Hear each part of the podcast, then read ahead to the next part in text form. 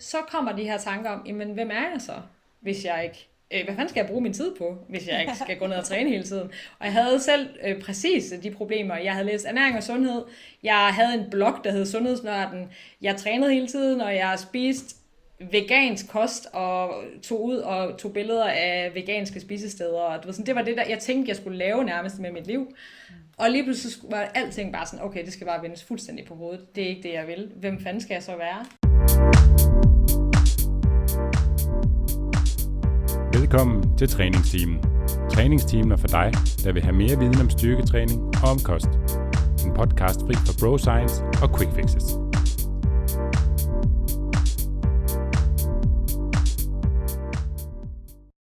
Velkommen til episode 123 af Træningsteamen. I dag kan vi endnu engang byde Parnian velkommen i studiet til Træningsteamen. Hun var nemlig også med i episode 114, hvor vi snakkede om spiseforstyrrelser i fitnessmiljøet.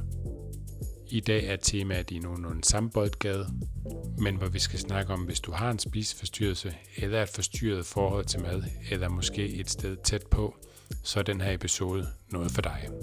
For i dag, modsætning til sidst med pegnen, går vi endnu mere praktisk til værks, hvor vi går mere i dybden med, hvad du kan gøre, hvis du har et forstyrret forhold til mad, eller sågar en spiseforstyrrelse. Eller hvor du i hvert fald kan starte med at søge en retning, hvor træning og kost fylder mindre i dit liv hvis det selvfølgelig er noget, du ønsker. God fornøjelse.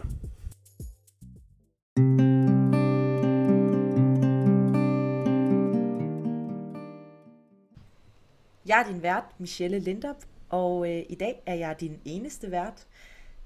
Jeg har nemlig øh, fået en gæst med i studiet. Hej Panjan, og velkommen tilbage til træningsteam. Tak fordi jeg må komme tilbage. Det er jeg meget glad for, at du havde lyst til, fordi at øh, for øh, noget tid siden, der optog vi jo en podcast øh, omkring spiseforstyrrelser i fitnessmiljøet. Og da vi ligesom var kommet øh, en time ind i den podcast, så tænkte jeg, uh, jeg kan mærke, at øh, der er en hel masse mere, som, øh, som jeg synes, at vi skal snakke om, og, øh, og som jeg gerne vil have din øh, ekspertise med ind over. Øhm, fordi vi fik jo slet ikke rigtig snakket omkring de her sådan mere konkrete redskaber til, når man har øh, et forstyrret forhold til mad, hvad kan man så gøre for ligesom at slippe ud af det igen? Så det er øh, det, som du, kære lytter, er øh, havnet midt i her, sammen med mig og Panjan i dag.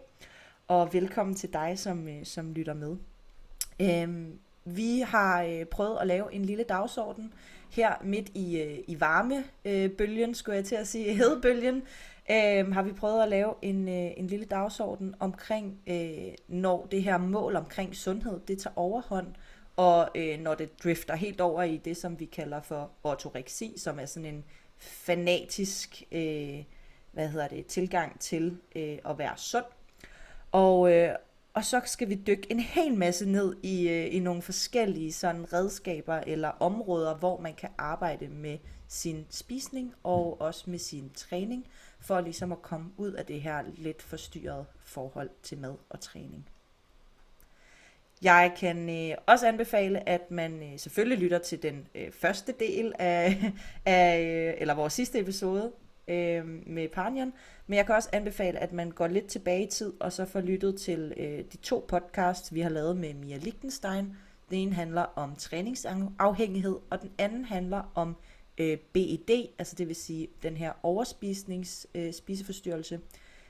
I dag tager vi et lidt andet øh, fokus. Vi snakker rigtig meget omkring de her konkrete redskaber, og vi snakker også lidt mere sådan ind i de her restriktive spiseforstyrrelser. Så Panjan, de her restriktive spiseforstyrrelser, hvad er det egentlig, at, øh, at de går ud på? Altså, groft sat op, så kan man jo sige, at de alle sammen til en vis grad er restriktive, øh, men der, hvor det bliver primært øh, restriktioner og ikke så meget øh, overspisning, der kommer ind over, øh, der kan man sige, at vi har dem, der er officielle, som er anoreksi, men øh, vi har også øh, det her ortoreksi, som øh, i højere grad viser sig, øh, det er stadig ikke en officiel diagnose, men det er noget, som vi har mere og mere sådan øh, reel øh, hvad hedder det, litteratur på nu. Mm. Øh, og så er der selvfølgelig også det her mere atypiske anoreksi, som jo i virkeligheden er mere typisk end atypisk, øh, hvor at at det ser, det passer ikke ind i de sådan, klassiske øh, definitioner af, af anoreksi. Men det, der i hvert fald går igen, det er ved dem alle sammen, at der er en enorm øh, højt behov for kontrol, øh, særligt øh, knyttet til kroppen og til, øh, hvad man indtager. Så det er sådan groft sat op. Øh, vi talte lidt om anoreksi sidste gang, tror jeg. Mm. Men, men øh, der, hvor at anoreksi og ortoreksi sådan øh, differentierer sig en lille smule, der er det, at ortoreksi har mere fokus på det her med at være sund, og anoreksi har mere fokus på øh, behovet for kontrol og øh, det her med sådan tynde fokus, at tabe sig eller undgå at tage på i hvert fald. Mm. Øh, man mener, der er mindre fokus på vægten med ortoreksi. Øh, det ser lidt mere ud sådan anekdotisk, at, øh, at det måske overlapper lidt mere, end, end man, hvad man lige tænker. Men der er i hvert fald en, ved ortoreksi, den her, øh, ja, som du sagde, altså det er i hvert fald sådan en sygelig besættelse, ikke?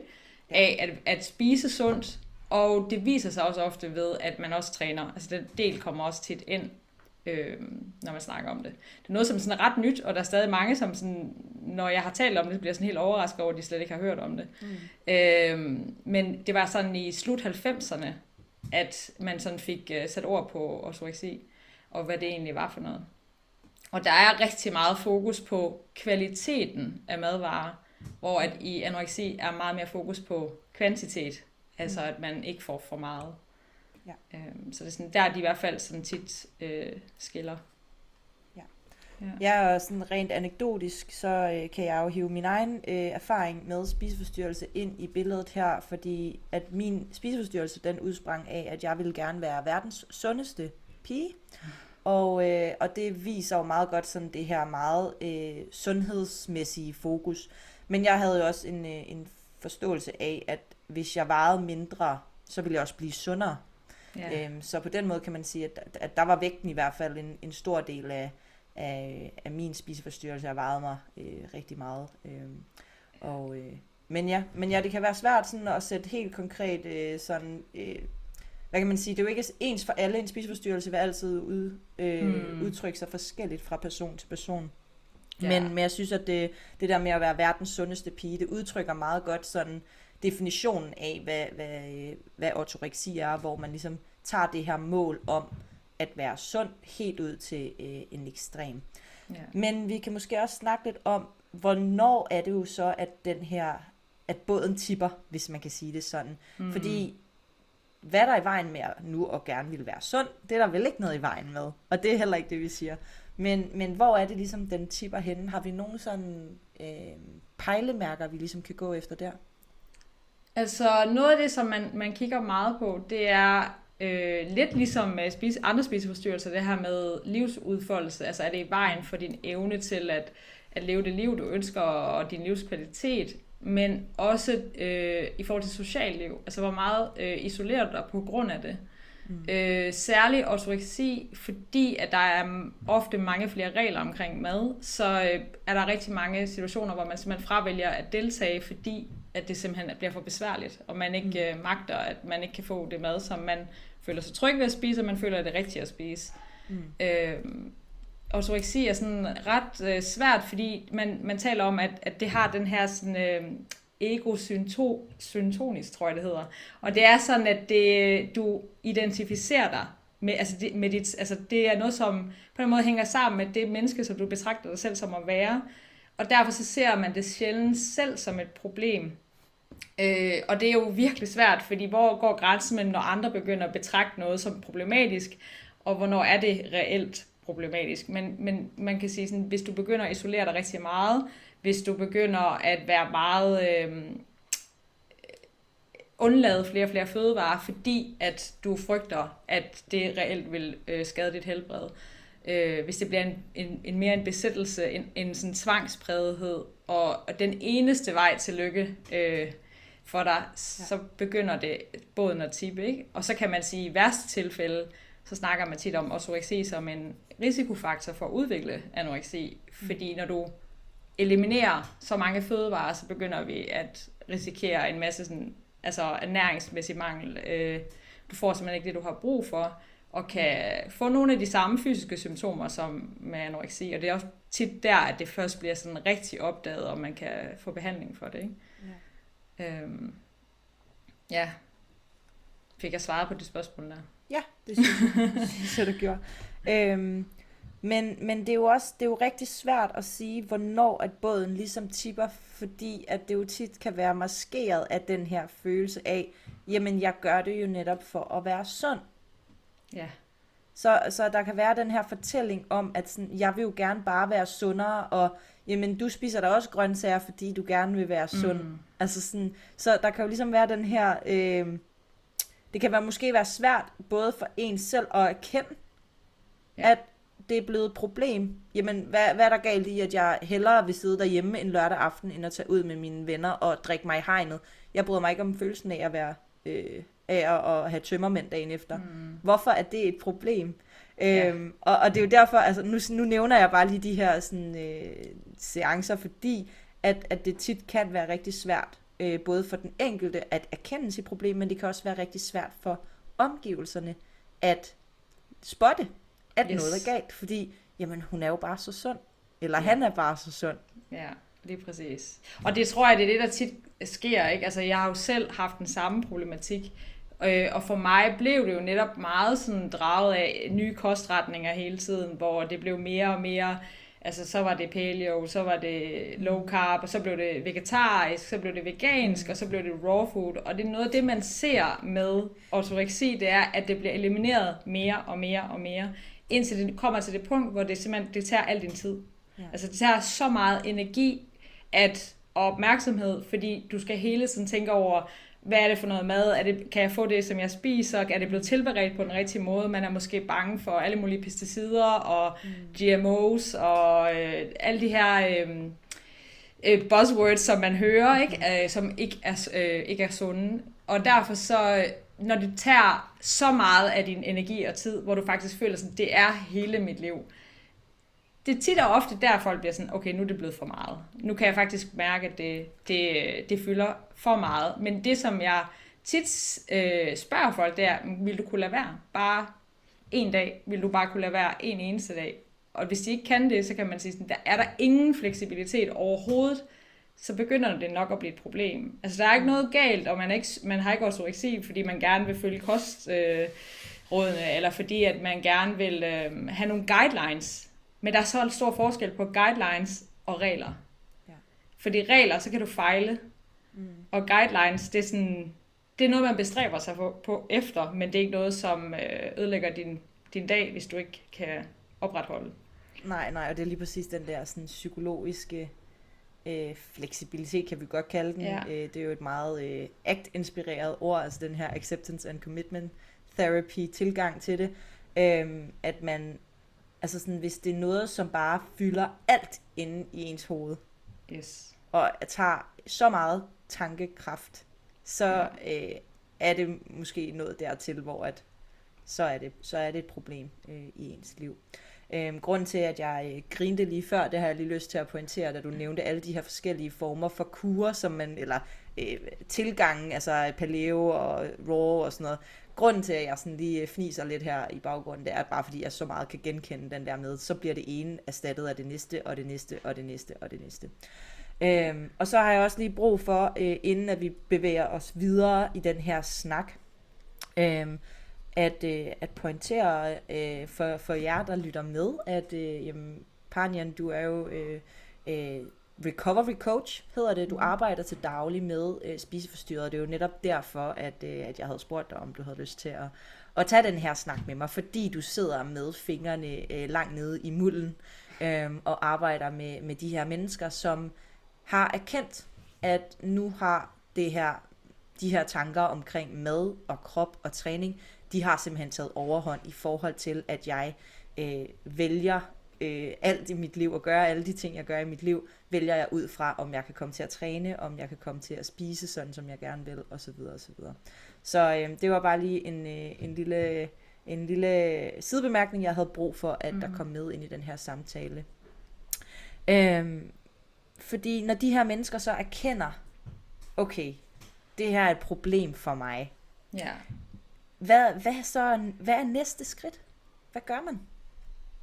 Altså, det som tit sker, som jeg oplever, det er, at øh, folk følger mig på Instagram, og så øh, skriver de på et tidspunkt, øh, at jeg provokerer en lille smule det, jeg skriver. Øh, ja. Fordi de kan mærke, der er et eller andet, øh, man måske vil sige, øh, en eller anden sådan erkendelse af, at det her, det, jeg kan godt genkende det, du siger, men jeg betragter ikke, at jeg har et problem, til at øh, når jeg så tit og ofte fortæller min egen historie, så man faktisk kan se, gud, det kan godt være, at, at det ikke er så sort-hvidt omkring, øh, altså vi kan godt sætte det op på den her måde, at du ved, enten er jeg syg, eller så er jeg ikke syg. Øh, ja. men, men det er jo sjældent øh, på den måde, det fungerer. Så den her erkendelse kommer tit øh, væk fra mig, men ved at for eksempel at følge mig, eller ved man lytter til nogle ja, ja. mennesker, der taler om de her ting.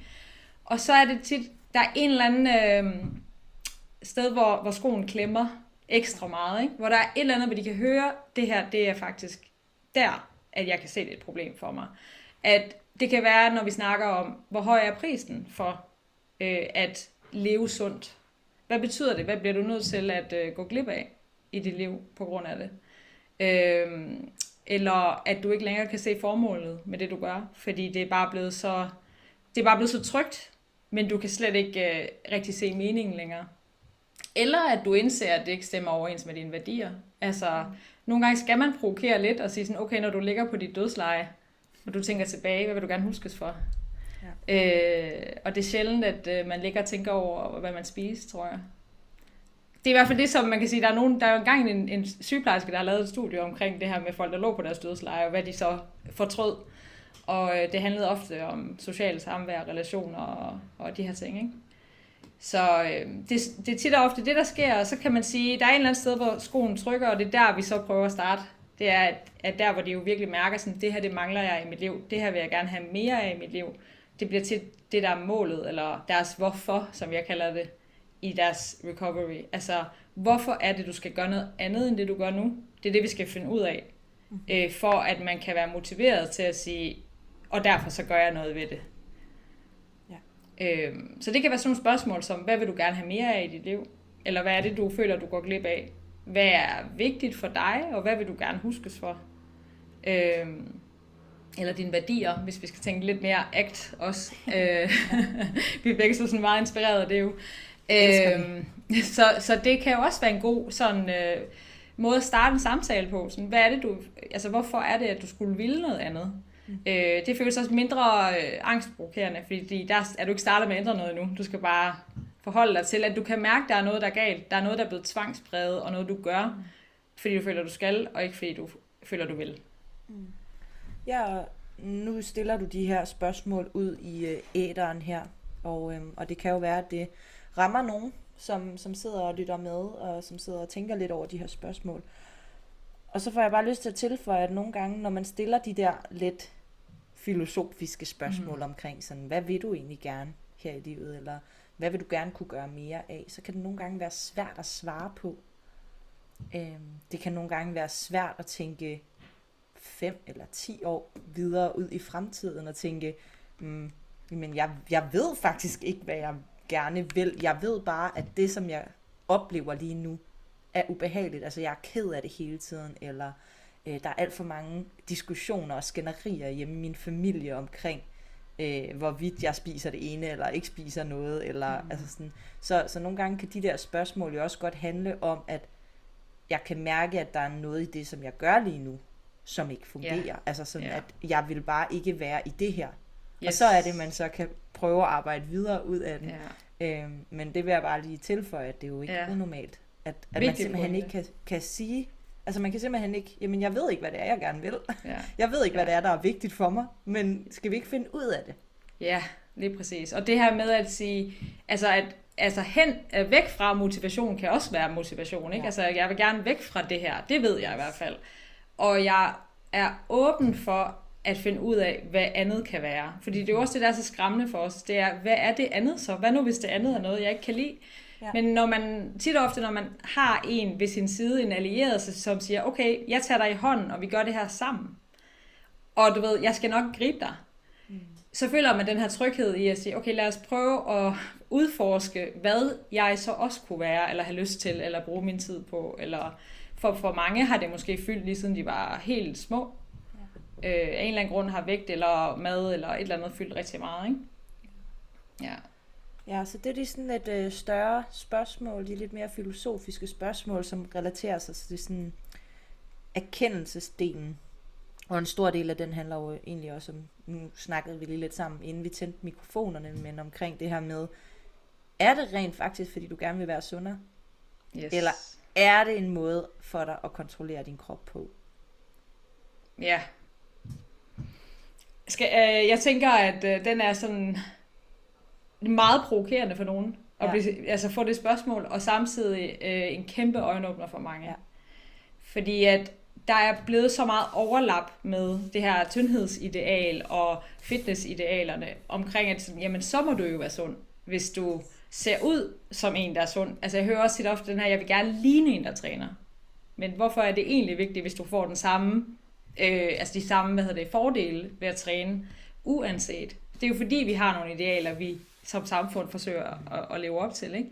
Og, og jeg tror på, at der, at der er enormt meget øh, altså misinformation omkring det her med, at du kan ikke være i en syg krop, uden at du er sund. Du kan ikke, øh, altså at du skal, ofte så vil folk gerne veje langt under det, som altså, måske egentlig vil være sundt for deres krop, men fordi det vil leve op til et eller andet ideal.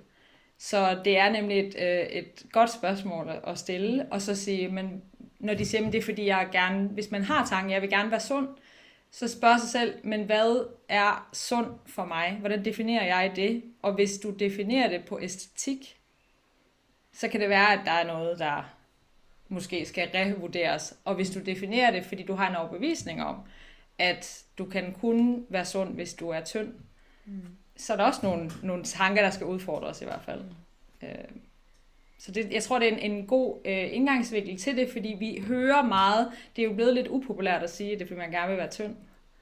Altså, det, er sådan, det, det har vi hørt. Der er ikke nogen længere, der sådan reklamerer med slankekur, vel? Vi, vi ved godt, det er lidt sådan øh, lidt forkert at sige højt, at det er næsten blevet det, ikke? Og det er ikke, fordi der er noget galt med at ville tabe sig, men det er blevet lidt sådan øh, forbudt at snakke om. Så folk siger ofte det her, jeg vil gerne være sund. Det er jo vigtigt for mig, fordi jeg vil gerne være sund. Yes. Og så at introducere sundhed som et meget bredere begreb øh, ja. kan måske være altså gavnligt for nogen. Ja, ja det er enten at, at sund, sund er ikke lige med en bestemt vægt, og sund yes. er heller ikke lige med et bestemt udseende. Og noget af det, som jeg i hvert fald ser øh, og hører ofte, øh, som er lidt farligt relateret til det her med at have ortoreksi, øh, det er, når man får rigtig mange positive øh, kommentarer ja. på, ej, hvor er du også bare sund, og ej, du ser bare så sund ud, og øh, når man egentlig bare går rundt og har det helt forfærdeligt inde i. Så, så man bliver sådan øh, bekræftet i en rigtig, øh, hvad kan man sige, negativ adfærd. Øh, som Bestemt, man har, ja. Eller i hvert fald en adfærd, som kan være meget, kan ende ud i noget meget øh, negativt for den enkelte ja. person. Så, øh, så det er jo både den ene ting er, at man selv ligesom skal prøve at arbejde med at, kigge ind af og sige, okay, er det fordi, at jeg gerne vil være sundere, eller er det fordi, jeg gerne vil se ud på en bestemt måde, eller veje noget bestemt, men der ligger jo også hele det lag uden omkring det, som er så samfundet, ikke? Som, vi lige, som du også lige så fint nævnte nu her, øhm, omkring hvad for nogle idealer vi har øh, i vores samfund, og det kan bare gøre det endnu mere svært at finde ud af, ikke? Yes. Dammit. ja. Lad os, øh, lad os dykke lidt videre ned i det, øhm, fordi når man nu har erkendt, jamen det her med at øh, gå så meget op i min træning, og gå så meget op i, hvad jeg putter i munden, øhm, det har simpelthen taget overhånd. Øh, hvad, hvad er så næste, næste skridt? Det er jo, ja, som vi snakkede om lidt før vi startede, det er meget individuelt, så det er jo svært at lave sådan en, en rækkefølge til alle, men, men man kan sige, noget af det grundlæggende, man starter med, det er at få et overblik over sådan, sådan helt øh, overordnet øh, deres ernæringstilstand, og, og sådan, hvad har man egentlig brug for at få arbejdet med der. Øh, fordi det kan både være kosten, men det kan også være træningen, at der er på en eller anden måde taget overhånd. Typisk er det en kombination af de to ting. Men ofte ved de meget restriktive øh, øh, spiseforstyrrelser, eller ved mennesker, som i, i virkeligheden bare er blevet enormt restriktive, men ikke måske øh, specifikt kan passe ind i en eller anden spiseforstyrrelseskategori, der øh, har man en tendens til at undertrykke sin vægt, og det er vigtigt at have den der forskel på at undertrykke din vægt og så være undervægtig, at de to ting ikke hænger sammen nødvendigvis. Mm. Øh, fordi hvis vi kigger på en eller anden BMI-skala, så kan man godt sige, at jeg vejer jo x kilo, og derfor så øh, er det jo ikke et problem.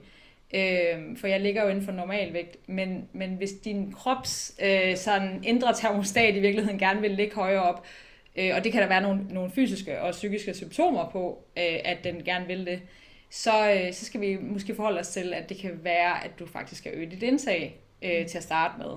Øh, og ved nogen, der vil det ofte, så vil de sige til mig, jeg tænker på mad hele tiden.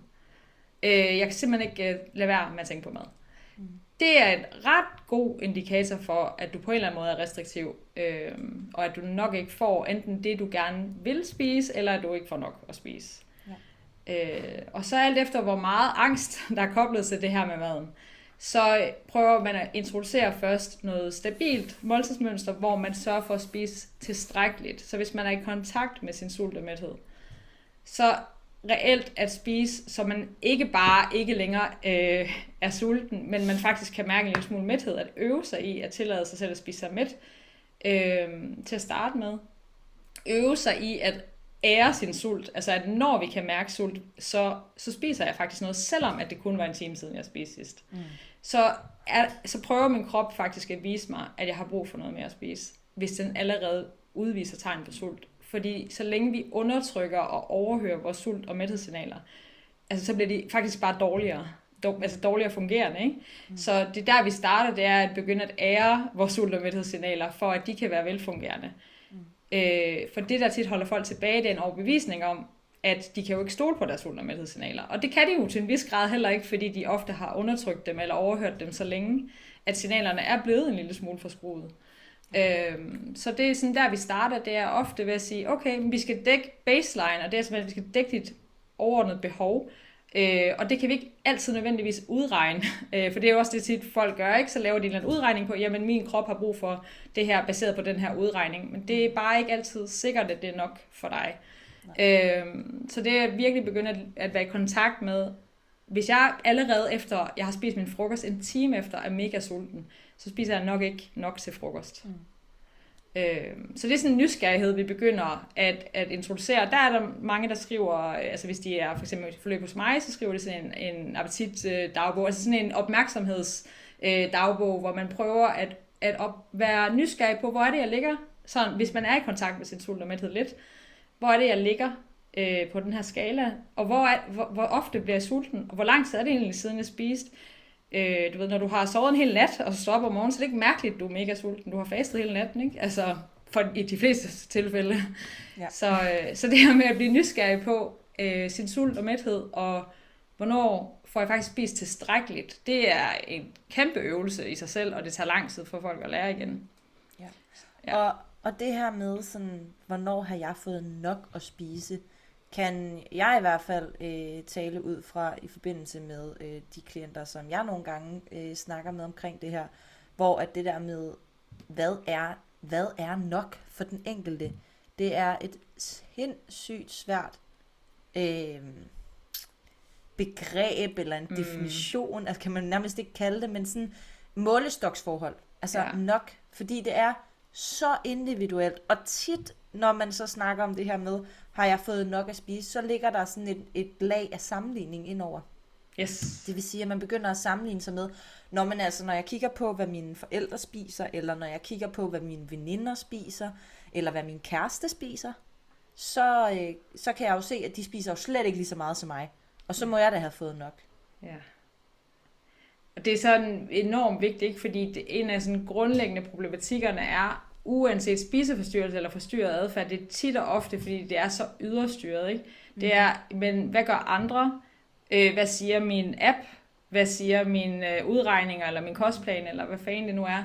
Og det er, man har ingen fornemmelse af, at ens egen krop, altså ingen tillid til, at ens egen krop kan sende de her signaler. Og derfor så kigger man og så siger man, jamen i forhold til, så, så gør jeg det her. For det første, så har man tendens til altså, at overvurdere mængden af sin, altså hvor meget man spiser øh, og, og ser altid sig selv som at spise meget, og alle andre som at spise mindre. Det går igen rigtig ofte. Og den anden ting er jo faktisk at sige, at, at lære at kunne sige, men det er faktisk lige meget, hvad alle andre gør. fordi jeg skal lære at lytte til min krop og mine signaler. Og hvis jeg kigger og sammenligner med min kæreste, så altså, hvad ved jeg om, hvad han har spist ellers i løbet af dagen? Eller, så et godt eksempel er også, øh, mit mand og jeg, vi spiser, altså jeg spiser den samme portion aftensmad, som han gør. Mm. Lige så meget som ham. Øh, nogen vil tænke, nej, hvor er det sindssygt, du spiser lige så meget som ham, men altså, vi spiser jo meget forskelligt i løbet af dagen. Så jeg er bare mere sulten til aftensmad, og det er okay. Altså, der er ikke nogen regler for, at øh, vi skal spise mindre end vores partner, eller vi skal... Øh, men det er jo er vi så styret af, og det er det kræver meget arbejde at blive mere at have tilliden til at lytte til sin krop fordi det er jo sådan, øh, det går lidt begge veje også, ikke? Din krop skal også have tillid til, at du lytter til den, og du skal have, altså, så det, det kræver meget arbejde, og, og folk bliver ofte overrasket over, hvor lang tid det tager at lære, hvad nok er. Men jeg plejer at sige, hvis du har spist, og du lige efter du spiser allerede tænker på mad, eller hvis du har spist, og efter en time allerede er sulten igen, så er det ikke nok. Så lige meget om alle andre omkring dig har spist meget mindre end dig, så har du stadig ikke fået nok. Mm. Så det er sådan et sted at starte i hvert fald. Ja. Bruger du nogen, altså bruger du øh, tal og udregner eller noget i den stil i forbindelse med dit arbejde? Altså så vidt muligt, så gør jeg ikke. Nej. Øh, og altså i forhold til øh, altså kalorier og hvor meget de, deres behov er. Ofte så, hvis det er nogen, som er på vej, altså har været i psykiatrien, er kommet ud på egen hånd, og nu sådan prøver at finde ud af det, så har de en kostplan, de går efter. Øhm, og så siger vi, det er dit uh, baseline, det er dit minimumbehov. De har ofte sådan en uh, vedligeholdelseskostplan. Ja. Men det jeg understreger, det er, det er slet ikke sikkert, det nok. Så det kan sagtens være, at du har brug for meget mere end det. Men det er i hvert fald dit minimum. Det er der, du skal starte.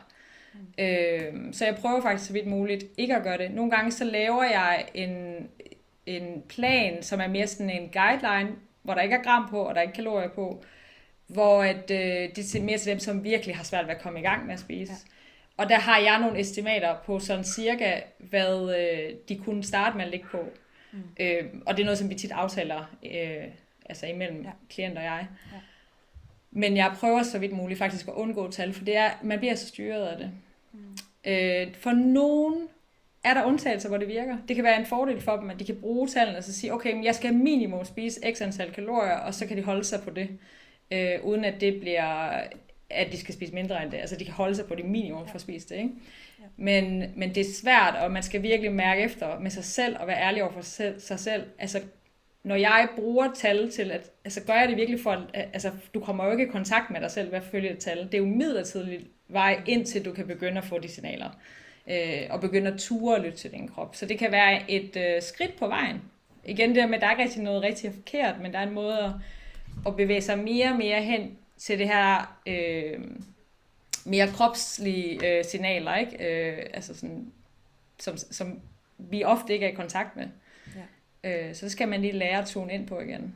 Ja. Der er jo rigtig mange i øh, træningsmiljøet, eller som går op i deres træning og, og kost, som bruger de her apps til at, at tælle øh, makroer og kalorier og sådan nogle ting. Øhm, og, og mange som tror, at det er nødvendigt at bruge mm. sådan en for at finde ud af, hvor meget man skal have.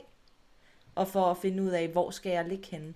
Og min egen oplevelse i forhold til, til de øh, kvinder, som jeg arbejder med, som har et lidt forstyrret forhold til mad, eller har en decideret spiseforstyrrelse, der oplever jeg, at, øh, at den her app har været øh, deres, øh, deres øh, redskab til, øh, den, til simpelthen at udvikle spiseforstyrrelsen. Så derfor er det jo øh, i hvert fald i, i mange af de tilfælde, jeg har mødt, øh, nødvendigt at slippe øh, yes. den her app, og slippe ja. kontrolbehovet ved at bruge den her app til at finde ud af, hvor, hvornår er nok nok, hvor ja. meget skal jeg have. Øhm, og, og så vil jeg gerne lige trække den hen over, hvis det er okay med dig, Panjan, at trække den hen over til det her med, at hvor meget vi har brug for afhænger jo også af, hvor meget vi bevæger os. Mm. Øhm, og træning er også en stor del af, øh, af den her spiseforstyrrelse, øh, ortoreksi, øh, hvor at rigtig mange de træner og træner og træner og træner, fordi træning er jo sundt, yes. men det betyder jo ikke, at mere træning er sundere. Nej.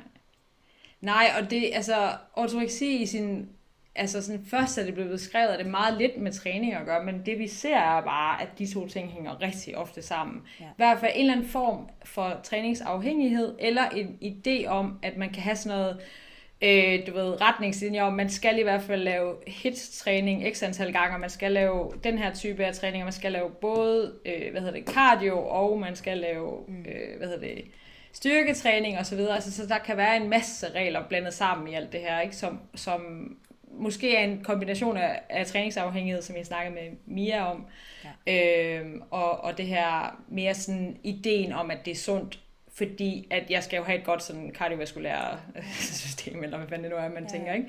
Så, så der er meget øh, af det, der, der går igen.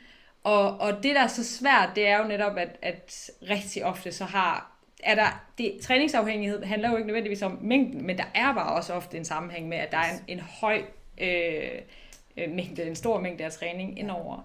Og, og samtidig, mere, mere. ja, og, og træning tyder os på at have en ret stor påvirkning på vores appetitregulering. Yes. Så selvfølgelig bliver vi jo også mere øh, sultne. Øh, rigtig mange oplever, at de bliver meget overrasket over, hvor sultne de er, når de har hviledage.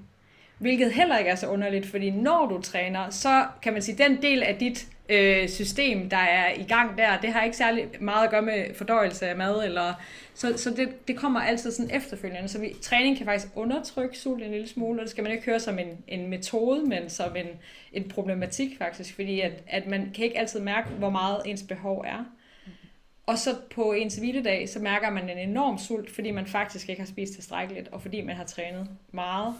Og så bliver man mega bange, fordi man plejer jo ikke at spise så meget. Mm. Øh, så den, det er sådan en, der er tit sådan en gæld, der lige indhenter en yes. øh, på hviledagene, eller, eller bare på et eller andet tidspunkt. Hvis du presser dig selv længe nok, ja. så skal den nok komme. Ikke? Ja. Og det er jo ja. meget relateret til det der med igen, hvornår har man fået nok at spise.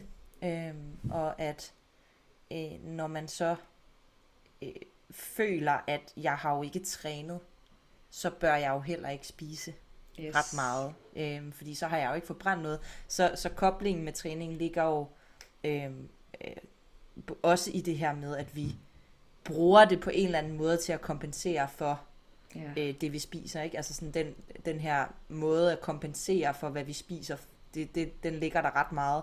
Og det kommer blandt andet til udtryk i, når, når jeg så har hviledag, så har jeg jo ikke rigtig brug for noget at spise. Ja, yes. Øh, og, og, og der kan man sådan, der, der er man jo nødt til at arbejde med at forstå øh, sådan den ernæringsmæssige del af det, øh, for, øh, som er forankret i sådan, jamen, hvad, hvad sker der? Ligesom du lige så fint forklarede, hvad sker der i vores krop, når vi træner, og hvordan påvirker det vores appetit og, og vores øh, også sult- og mæthedsregulering, mm. øh, og, og, og hvordan kommer vi så videre derfra? Altså sådan, at, at man godt må spise på dage, hvor man har trænet øh, meget, men man må også godt spise på dage, hvor man ikke har trænet overhovedet. Yes. Ja, og det kan være rigtig vigtigt, altså hvis vi skal snakke sådan, væk fra spiseforstyrrelser, men mere over i øh, sådan helt almindelige mennesker, som, som træner ret meget, så hører du, hvis du går ned i et fitnesscenter, så hører du ofte i omklædningsrummet nogen sige, åh, oh, jeg spiser rigtig meget i weekenden, jeg skal lige træne lidt ekstra. Ikke? Ja. Det bliver brugt som et adgangsbillet til at tillade sig øh, nydelse Altså, og det er jo det, der egentlig, altså det er jo, det er jo bare så øh, interessant, for det bliver meget sådan nydelse altid noget negativt. Hvis det smager godt, så er det, så er det negativt. Så skal jeg også, du ved, øh, bøde for det igennem træning i citationstegn. Altså, der er meget af det her, så det, det gælder faktisk rigtig mange mennesker, at kompensering eller en eller anden form for sådan tilladelse til mad igennem træning, det ser jeg rigtig meget. Også hos øh, personer, der ikke har spiseforstyrrelser. Rigtig meget øh, personer, som bare sådan tager ned og træner sådan generelt. Ikke? Det bliver en måde at kontrollere på, og en måde at styre på. Og det behøver ikke at være et problem, hvis det ikke er i vejen for dit liv, og det ikke, øh, du stadig føler livskvalitet og glæde og trivsel. Men for nogen, så bliver det sådan en, det bliver enormt angstprovokerende, fordi vi bliver ældre, og hvad nu hvis vi får skader, og så kan vi ikke træne, og så rammer det dem. Når de så ikke kan, ikke kan træne, og så de ikke har fået arbejde med deres forhold til mad, så kan det blive rigtig svært, fordi så, så begynder man faktisk at blive rigtig restriktiv tit. Mm. Øh, fordi man er bange for, at nu er jeg jo skadet, så kan jeg jo ikke spise lige så meget. Og måske endda fordi du er skadet, har du endnu mere brug for at, ja. at få tilstrækkelig næring. Ikke? Øh, det har du uanset, men, men det at, at der, der er bare mange problematikker, som vi ser, som ikke bare er spiseforstyrrelser, men jeg er sikker på, at du også møder meget i, i dit arbejde som mm. altså personlig træner, ikke? at øh, mad er blevet den der, eller træning er blevet den der adgangsbillet. Øh, og det gør det sårbart, fordi det er ikke altid sikkert, at vi kan gøre det. Mm. Nej, det er det nu har vi snakket rigtig meget om sådan den ernæringsmæssige øh, del af, af det her med at, bevæge sig ud af et forstyrret forhold til, til mad og træning og krop. Øhm, men der er også hele den her sådan mere kognitive omstrukturering, som vi har valgt at kalde det, øh, hvor at vi arbejder lidt mere med det, som du sagde noget om før, Panjan, omkring det her med at være mere indre styret i forhold til yderstyret. Kan du ikke prøve at snakke lidt mere omkring, hvad, hvad, hvad det handler om? Jo, altså, man kan sige, noget af det, som vi, vi prøver, det er, vi har skabt de her, altså meget forsimplet sagt, ikke? skabt de her neurale netværk, hvor vi har den her forbindelse til, at når jeg har spist og er så mæt, så skal jeg i hvert fald kompensere ved at træne, eller at jeg må, hvis jeg er for mæt, hvis jeg mærker den her følelse af mæthed, der er ubehagelig, så har jeg jo spist for meget. Vi, har, vi skaber de her mønstre i, i vores tanker, øh, og desto mere, man kan, snakke, øh, man kan beskrive det lidt som den her sti, man tramper, øh, desto oftere du tramper den sti, desto mere, altså til sidst så mine klienter, siger til, til dem, for dig er det blevet en motorvej. Ikke? Altså, det er virkelig bare motorvejen. Det er, når du har spist, så skal du træne. Når du har, hvis du spiser noget forkert, så skal du, altså i citationstegn, så skal du kompensere for det. Mm. Alle de her øh, motorveje, vi har skabt, det er dem, vi prøver et eller andet sted stille og roligt at skabe nogle små nye stier i stedet for. Og, og det kan godt være, at motorvejen aldrig forsvinder helt, øh, men den vil stille og roligt blive desto mindre du går den, den vej, vil den stille og roligt blive dækket mere og mere til med uh, ukrudt og, ja. og så videre. Ikke? og så kan vi håbe på, at den vej den bliver mindre og mindre. Og det gør den, det tyder det på, men det tyder også på, at den vil være der, fordi når du først har skabt noget, uh, altså sådan helt neurologisk, så er det der. Men du kan begynde at skabe nye stier. Og det er det, som kognitiv omstrukturering handler rigtig meget om. Vi prøver at trampe nye stier, og det kan man gøre på forskellige måder ved at, at udfordre nogle af de overbevisninger, du har. Hvis vi finder ud af, okay, men hvis du har en overbevisning om, at det er øh, kun sundt, hvis du træner så og så meget, så få udfordret det både med reelt sådan fakta. Det kan nogle gange være en fordel, når man arbejder med en, en coach, eller en, som arbejder med det ernæringsfaglige, eller det træningsfaglige. Altså vi har noget, noget viden, som vi kan bidrage med. Mm. Øh, det kan også være, at, at øh, udfordre det bare mere som i, er det så sort-hvidt? Øh, er det enten eller? Kan det ikke også være både og en gang imellem? Øh, så der er noget sådan arbejde med sådan helt konkrete tankemønstre og få udfordret de overbevisninger. Og nogle gange så skal de udfordringer så reelt ske ved, at vi prøver det af. Fordi en ting er, at jeg fortæller til dig, at der sker ikke noget, hvis du gør det. Men det tror du ikke rigtig på. Der sker ikke noget neuralt, når du hører mig sige det. Men når du oplever det på egen krop, mm. så er det, der sker noget i vores hjerne, som gør, at vi husker, åh, oh, det her det skete. Jeg, ople- jeg havde faktisk en erfaring af, at, at øh, min mave eksploderede ikke af, at jeg spiste øh, ris, eller hvad fanden det nu er, man lige øh, beslutter sig for at, at reelt at, at udfordre. Øh, ja. Så det er sådan at begynde at, at, at tænke på det som om, et eller andet sted er vores hjerne ret doven. Den vil bare gerne gå, trampe den sti, den altid har trampet. Altså den vil gerne bare gå den vej, den altid har gået. Så det er vores... Det er også lettest. Ja, det er jo det. Hvis den er trampet for dig, så skal du ikke bruge så meget energi på det. Nej, og, og det ville jo være sindssygt besværligt, hvis vi skulle bruge helt vildt meget energi på at tænke over, hver gang vi skulle gøre noget. Ikke? Altså, vi børster også bare tænder, og vi, øh, vi tænker ikke over, når vi tager en gaffel op, eller hvad fanden det nu er, vi, vi gør. Vi tænker ikke over, vi går. Altså, det ville være sindssygt, hvis vi skulle bruge så meget tankekraft på det. Men det er det samme med meget af det her. Så det, jeg plejer også altså, at snakke med mine klienter om, det er som om, vi skal lære at gå igen, ikke? helt forfra. Vi skal lære at begynde at forholde os til mad igen, og begynde at forholde os til træning igen på en helt ny måde, hvor vi skal møde det med, ligesom du ved, et barn møder det nysgerrigt og sådan undersøgende, sådan, nå, hov, okay, den vej, den var ikke lige den rigtige, så prøver vi en ny vej. Øh, at, at det er et eller andet sted, det, det arbejde, som er så essentielt for, at du også holder fast i dine ændringer. Fordi hvis du bare arbejder med ernæringsrehabilitering, og du måske indhenter noget vægt, du havde brug for at indhente, eller du får implementeret flere fødevarer, men du har stadig en hel masse overbevisninger, så sker der ofte det, at enten falder man tilbage igen, eller så finder man nye veje at kontrollere sig selv på. Så det her med virkelig reelt at få udfordret dine overbevisninger, og få udfordret dine måde, sort-hvide måder at tænke på, og også meget perfektionistiske måder at tænke på, øh, det er enormt vigtigt i det her arbejde. Øhm, og få de her erfaringer med, at nå, okay, det jeg frygtede ville ske, det skete faktisk ikke. Eller det jeg frygtede ville ske, skete, men jeg kunne faktisk godt håndtere det. Mm. Øhm, det er noget af det vigtigste i, i, i det arbejde. Mm.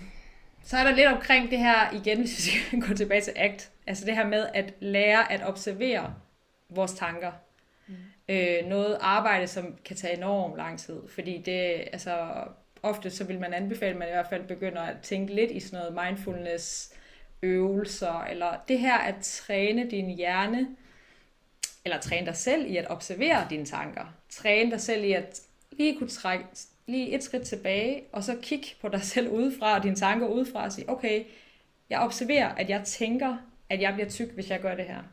Men den tanke behøver ikke at være sand. Og den tanke, om så den er sand eller ej, så behøver den ikke at være vigtig. Og desto mere vi beslutter os for, at altså, det er sådan, groft sagt, siger jeg nogle gange, du skal opføre dig, som om du ikke er bange for at blive syg. Fordi så begynder du også at tro på, at du ikke er bange for at blive syg. Men det handler jo om, at modet kommer først, når vi begynder at opføre os på en anden måde, end det vi altid har gjort. Øhm, og så kommer tankerne efterfølgende. Og de kommer tit senere. Det tager lang tid, før tankerne bliver omstruktureret. Men desto mere du gentager en adfærd igen og igen og igen, og viser dit, hele dit nervesystem og, og din hjerne, at det her det er ikke farligt, mm. så vil du stille og roligt ind, altså have den tiltro til, at det ikke er farligt. Så det er også meget det, det arbejde, hvor man, sådan, man kalder det sådan opmærksomhedstræning, altså sådan en bevidsthed om, at, at du ved, jeg har et sind, jeg er ikke mine tanker, alle de her øh, oplevelser af, at vi har en masse tanker, som i virkeligheden bare er dukket op, fordi vi har forstærket dem ved at tænke på dem igen og igen og igen. Mm. Øh, og vi kan forstærke nye tanker ved at begynde at træne i at tænke på nye tanker. Og det relaterer sig jo også lidt til det, vi snakkede om før med sult og mæthed. Altså man kan jo godt have en masse overbevisninger om, øh, hvornår må jeg... Altså for eksempel den her overbevisning om, jeg må kun spise, når jeg er mega, mega sulten. Ja. Øhm, hvis ikke jeg er mega, mega sulten, så har jeg ikke brug for mad. Det er jo sådan en overbevisning, hvor at, at man ligesom kan gøre det her med at sige, okay, hvor kommer det fra, og hvad er det, hvad er det, du er bange for sker, hvis du gør det?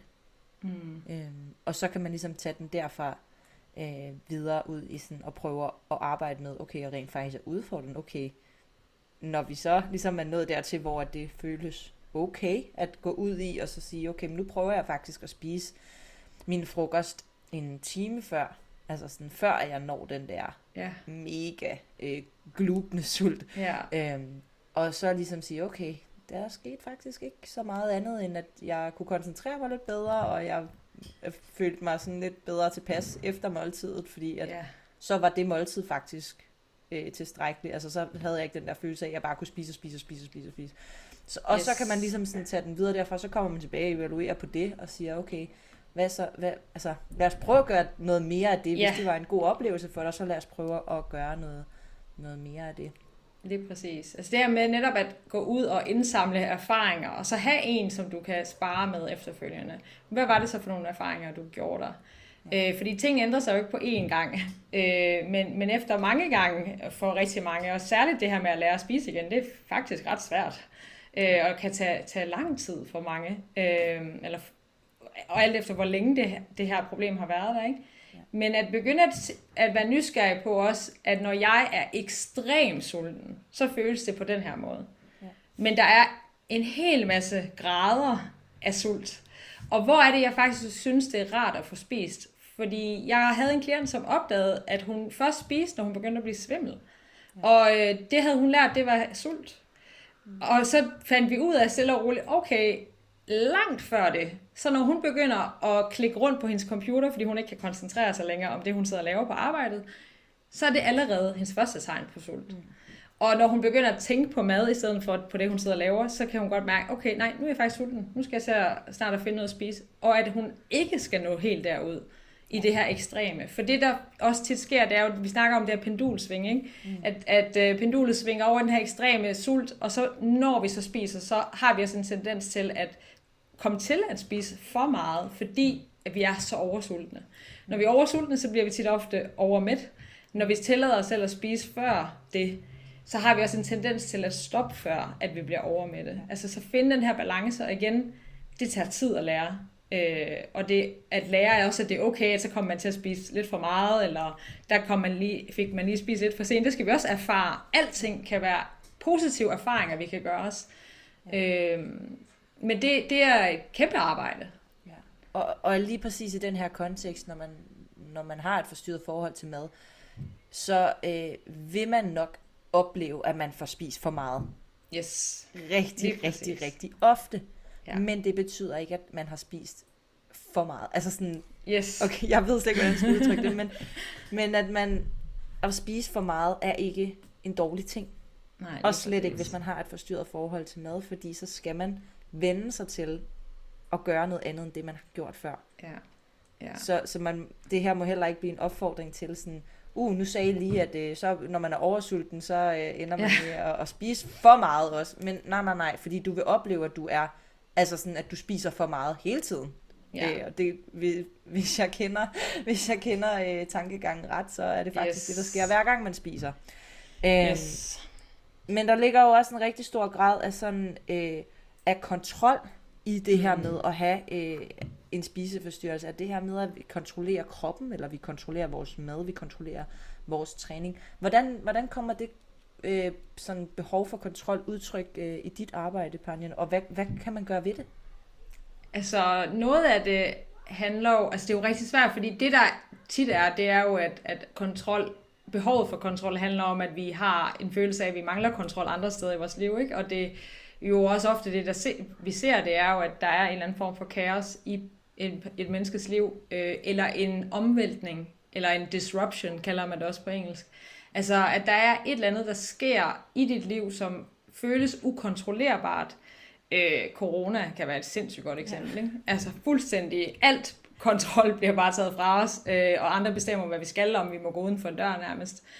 Den følelse af, af, af frygt, det kan sætte gang i for mange, og den her følelse af enorm, altså sådan manglende kontrol og kaos omkring sig, det forstærker jo ofte det, vi så føler, vi kan kontrollere, som bliver maden, kroppen og, og træningen. Ikke? Og, øh, og det, det ser jeg i allerhøjeste grad, men jeg ser det også i forhold til, at en følelse af, at, at hvor skal jeg lægge min energi? Altså, vi, øh, hvis du for eksempel er, er mor, og dine øh, børn flytter hjemmefra, så sker der også tit en eller anden form for disruption der, at du lige pludselig har lagt al din energi i at være mor. Og hvad skal du så nu? Lægge din energi i? Så kontrol, det føles som kontrol, men det er i virkeligheden sådan en, et eller andet sted, vi lægger vores tankekræfter og energi over i et eller andet andet.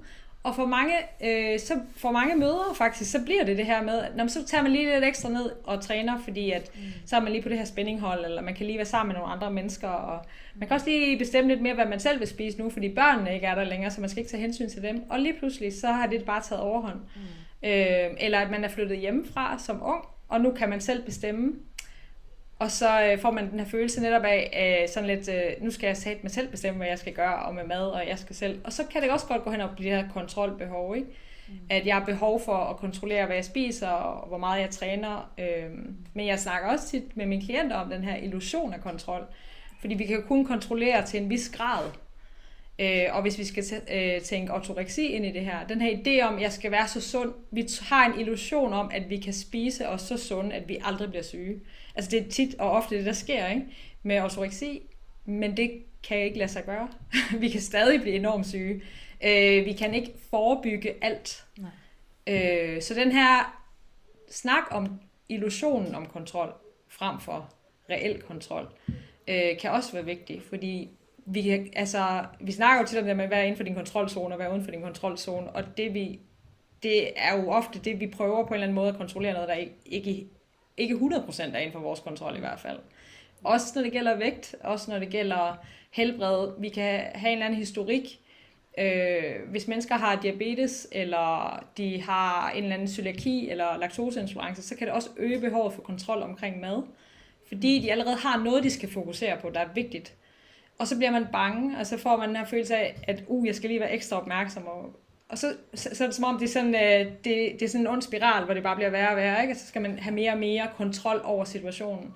Fordi cøliakien kan du ikke kontrollere, eller diabetesen kan du ikke kontrollere, eller hvad det nu er. Ikke? Ja, så det, det fylder rigtig meget, og det at give slip på kontrol, og lære at give slip på kontrol, betyder ikke kaos. Det er enormt vigtigt, fordi det tror vi, det er. Altså, det bliver meget sådan to modsætninger. Igen, den her sort-hvid tænkning. Hvis jeg ikke har 100% kontrol, så er der 100% kaos. Og det, der folk så tit oplever, det er jo, at det er faktisk det, der sker. Når de kan slippe for kontrollen, så er der kaos omkring maden. Og så tænker de, oh fuck, det her det er meget præcis det, jeg frygtede ville ske. Ja. Men det er igen det her pendul, der lige for en tid vil svinge over i det her kaos, indtil vi finder ind mod midten igen. og finder vores, vores krop finder sit, øh, der hvor den har det bedst, ikke? Og, og vores appetit finder øh, tiltro, eller vores krop finder tiltro til, at vi spiser mad øh, tilstrækkeligt. Ja. Men, øh, ja. men, men at det modsatte af kontrol er måske i virkeligheden accept af øh, en masse ting er uden for vores kontrol. Det er også fleksibilitet. Øh, så det, det snakker vi rigtig meget om. Øh, at introducere mere de begreber, og, og måske også rykke lidt med illusionen om kontrol. Fordi er det virkelig kontrol, hvis det har taget kontrollen over dig? Og jeg øh, vil ønske, at øh, vi kunne sidde her og snakke i øh, fire timer mere omkring det her, fordi jeg er helt sikker på, at vi øh, ville have nok i hvert fald at snakke om. Ja. Øhm, inden vi runder episoden øh, af her, så øh, er der et sidste lille punkt, som jeg synes er vigtigt, at vi får med ind over, det er den her omkring identitet. Yes. Og hvordan at, øh, at det her med øh, at være hende den sunde, eller hende der træner åh så meget og er så sund, øh, eller ham, nu må jeg ikke øh, være diskriminerende her, øh, men at være den der sunde person, som, som, man ser, øh, som andre måske ser op til, og hvordan det ligesom kan blive forankret i ens identitet. Måden man ser ud på, måden man spiser på, måden man træner på, bliver simpelthen en del af, hvem jeg er. Ja. Hvordan pokker arbejder man med det? Ja, det er også rigtig svært. Altså, man kan sige, jeg, jeg vil sige, at øh, det er noget, der begynder at fylde ved mine klienter særlig meget, når de andre ting begynder at komme lidt mere på plads. Altså sådan, øh, efter at det med maden er lidt mere, altså vi snakker stadig om det, men det fylder mindre, fordi maden fylder for meget af deres tanker, kontrollen fylder for meget, øh, rigiditeten fylder for meget. Men når de her ting begynder stille og roligt at, at fylde mindre, og der bliver lidt mere øh, plads i hovedet, så kommer de her tanker om, jamen hvem er jeg så, hvis jeg ikke øh, hvad fanden skal jeg bruge min tid på, hvis jeg ikke skal gå ned og træne hele tiden? Og jeg havde selv øh, præcis de problemer. Jeg havde læst ernæring og sundhed. Jeg havde en blog, der hed Sundhedsnørden. Jeg trænede hele tiden, og jeg spiste vegansk kost og tog ud og tog billeder af veganske spisesteder. Og det, var sådan, det var det, der jeg tænkte, jeg skulle lave nærmest med mit liv. Og lige pludselig var alting bare sådan, okay, det skal bare vendes fuldstændig på hovedet. Det er ikke det, jeg vil. Hvem fanden skal jeg så være? Og øh, det kan være enormt, altså, sådan, altså man får virkelig en identitetskrise i sådan en situation, og det kan være rigtig svært, hvis du øh, identificerer dig i så høj grad, hvis nu dit arbejde for eksempel også handler om, altså for eksempel hvis man er personlig træner, eller hvis man øh, har lavet et brand, hvor hele fokuset er keto, eller whatever det nu er, ikke? at hvad fanden gør man så ikke, fordi det er, sådan, det er hele din identitet. Heldigvis er det ikke øh, alle, der står i den situation, men det kan også være som vegetar eller veganer, at du faktisk finder ud af, at det er et problem for dig, og det kan du ikke opretholde. Og så er det en hel identitet og et helt miljø, du skal ud af. Eller som nogle andre øh, fitnessmiljøer, crossfit eller hvad det nu kan være. Du kan føle, at nu skal jeg finde ud af, hvis jeg så ikke hører til i den her gruppe, hvor hører jeg så til? Mm. Øh, og det arbejde, det tager tid, og det tager meget, altså kræver meget nysgerrighed for nogen, så har det været et helt liv med problematikker omkring mad, eller at det i hvert fald har fyldt så meget, at de har ikke nogen minder om, hvordan de ellers var. Så der skal vi skabe det sådan helt from scratch, og så sige, okay, men så skal vi virkelig ud og prøve at være nysgerrige. Og, og jeg har nogle klienter, som har været ude sådan at prøve alt muligt, hvor de var sådan, okay, det der, det var overhovedet ikke noget for mig. eller begyndt at altså, hækle, eller lave et eller andet patchwork, eller jeg ved ikke hvad. Altså, øh, andre er blevet vildt interesseret i at, at du ved, læse bøger eller politik. Eller, men, men det, det der med at helt reelt at kunne møde det med en nysgerrighed og sige, okay, hvad interesserer jeg mig faktisk for? Eller hvad kunne jeg interessere mig for? Eller hvad, hvad ser jeg i kvaliteter hos andre mennesker, som jeg måske kunne prøve lidt af og se, om er det noget af det, der giver mening for mig? Eller, der er jo sindssygt meget arbejde i det her med identiteten. Altså, Finn Skårdrud, som vi også har refereret til før, som har skrevet nogle af de her bøger om spiseforstyrrelser, han snakker jo også om det her med, sådan, at spiseforstyrrelser er sådan en forstyrrelse i dit selv, altså, dit, altså dit, hele din identitet er sådan forstyrret på en eller anden måde, ikke? Du ved slet ikke, hvem du selv er. Og du læner dig så meget op af den her spiseforstyrrelse, eller den her kostretning, eller hvad det nu end er. Så du skal sådan genfinde dig selv, og genskabe dig selv på en eller anden måde. Og det arbejde, det tror jeg, det er noget af det, der tager længst tid. Det har jeg også været i gang med længe. Ikke? Øhm, altså på mit eget vedkommende, efter at komme ud af min spiseforstyrrelse, finde ud af, hvad interesserer jeg mig så for? Og, og acceptere, at jeg har nogle træk og nogle personligheds, altså træk, som, som gør, at jeg måske er enormt perfektionistisk, men hvordan kan jeg bruge det på en positiv måde, så det ikke skader mig? Mm. Så vi ikke tænker om tingene mere som jeg må aldrig være sådan igen, men finder ud af, hvordan kan jeg finde en balance i de her ting. Øh, kan jeg lige at træne? Måske jeg har fundet ud af, jeg, for mit vedkommende har jeg fundet ud af, at jeg kan faktisk ikke, lige nu der gider jeg ikke at træne i et fitnesscenter. Det interesserer mig bare ikke. Og så acceptere det, at det er ikke længere den person, jeg er. Det kan også være, at man finder ud af, at det kan jeg stadig godt lide at gøre. Jeg vil også stadig gerne øh, dyrke crossfit, eller hvad end det er. Men jeg ved, at jeg har brug for også at have nogle andre interesser i mit liv. Øh, så det, det er virkelig et arbejde, der tager Øh, jeg tror at i virkeligheden er det nok et sådan livsprojekt, ikke? ja. Man kan jo sige, at det er at, at skabe en identitet, eller ja. vide, hvem man selv er, og hvad man godt kan lide, det er jo også noget, som alle andre mennesker arbejder ja. med og kæmper med. Yes. Øh, det er jo ikke unormalt, at man øh, sådan på lidt forskellige tidspunkter i løbet af ens liv får lidt sådan nogle identitetskriser. Øh, jeg kom bare til at tænke på det, da du sagde det der med at være mor, øh, og at ens børn flytter hjemmefra det er jo også en, en, et, et sted i livet, hvor at, at der kan være en identitetskrise, uanset om man har et forstyrret forhold yes. til mad eller ej. Og det er jo også det, der gør det sådan en lille smule kompliceret, fordi man kan læne sig så meget op af sin spiseforstyrrelse, at, ja. det, altså sådan, at det føles som hele ens identitet. Og når man så, som du sagde før, bevæger sig væk fra det og får et mere og mere øh, normalt forhold til mad, og man øh, får et mere normalt forhold til træning og sådan, hov, så mangler jeg pludselig hele den der identitet, og hvad pokker skal jeg så gøre? Ja. Og, og der, gør det, der er det jo bare et ekstra lag oven i, at det er noget, som alle mennesker øh, ja. kan synes er svært, at skabe ja. en identitet, og, og vide, hvem man er, og hvad man egentlig vil bruge sit liv på. Og, yes, yes. Åh, det er store spørgsmål. Kæmpe spørgsmål, ikke? Og jeg tror også, altså, noget af det, som, som vi bruger tid på, mine klienter og jeg, det er med, okay, hvad er dine værdier? Og det tager også nogle gange vildt lang tid at finde ud af, hvad ens værdier egentlig er. Men så ud fra de værdier, så siger okay, men hvordan lever du mere i overensstemmelse med de værdier? Hvordan kunne du forestille dig at gøre nogle ting? Hvordan ville det se ud, hvis du siger, okay, men omsorgsfuldhed, det betyder meget for mig. Hvordan viser du omsorgsfuldhed på forskellige måder i dit liv? Hvordan vil det helt konkret se ud? Øh, og for nogen så kan det være, at nu vil de gerne øh, starte som frivillige et eller andet sted, eller de vil gerne øh, kunne arbejde med nogle andre mennesker og hjælpe dem, eller hvad fanden det nu kan være. Altså, nogle gange kan det være en hjælp at kunne læne sig lidt op af sine øh, værdier, og så også være åben for, at vores værdier også kan ændre sig i, i vores liv. Ikke? Altså, at, så det... Øh, Meget vigtig pointe faktisk. At værdier også ændrer sig. Ja. Det er ikke noget statisk. Nej, lige præcis. Ja. ja. Jeg øh, synes, det er et rigtig fint sted at runde øh, snakken af her. Hvad tænker du? Jo, det tænker jeg også. Altså, jeg ved, vi kunne snakke. Ja. Meget mere end det, men det, jeg tænker, det er fint. øhm, men jeg håber, at på trods af, at vi ikke kunne lave en episode, som øh, var meget sådan helt ned i detaljen med, når du har det sådan her, så kan du gøre sådan her, så kan du gøre sådan her.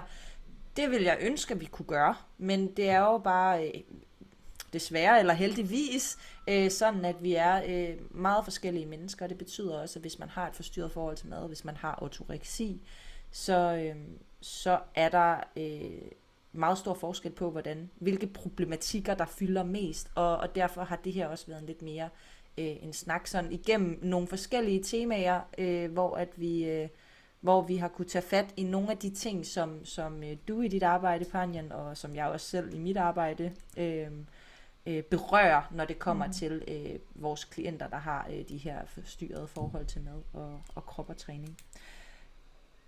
Øh, hvis man gerne vil følge mere med i dit arbejde, Panjan, hvor kan man, øh, hvor kan man gøre det hen?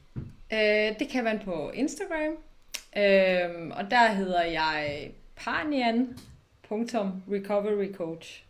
Yes. Ja, det er der, jeg laver alt mit